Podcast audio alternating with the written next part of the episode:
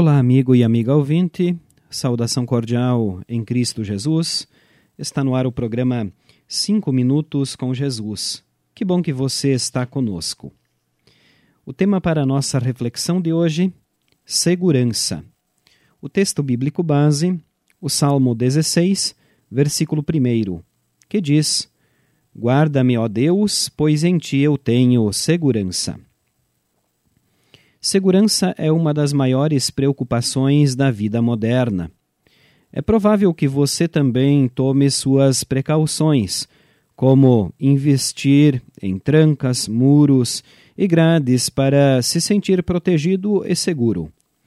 Os especialistas nas diversas áreas da segurança recomendam que você cumpra algumas regras e se prive espontaneamente de alguns direitos em nome de sua proteção.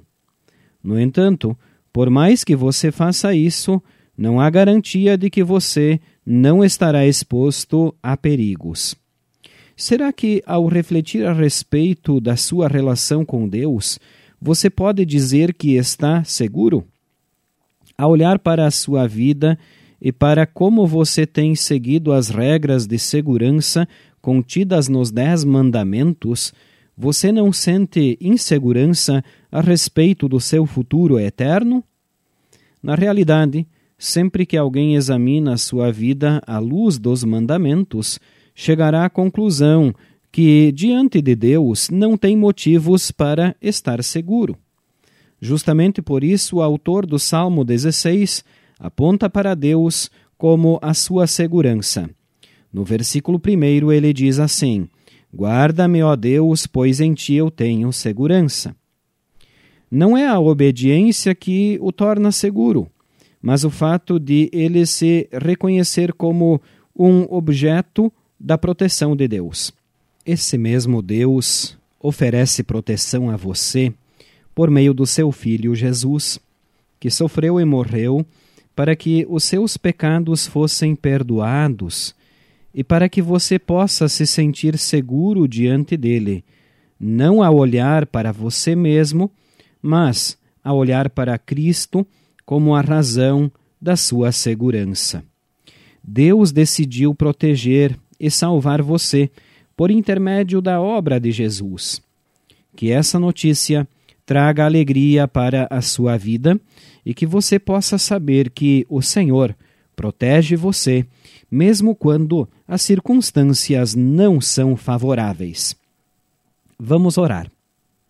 Senhor, que és meu protetor e minha segurança.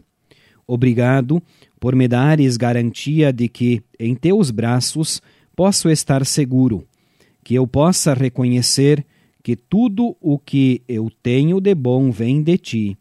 Amém. Esta, prezados ouvintes, foi nossa mensagem para hoje. Queremos agradecer a todos pela audiência.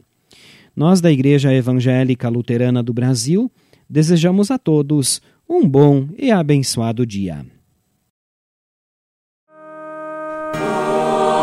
Deus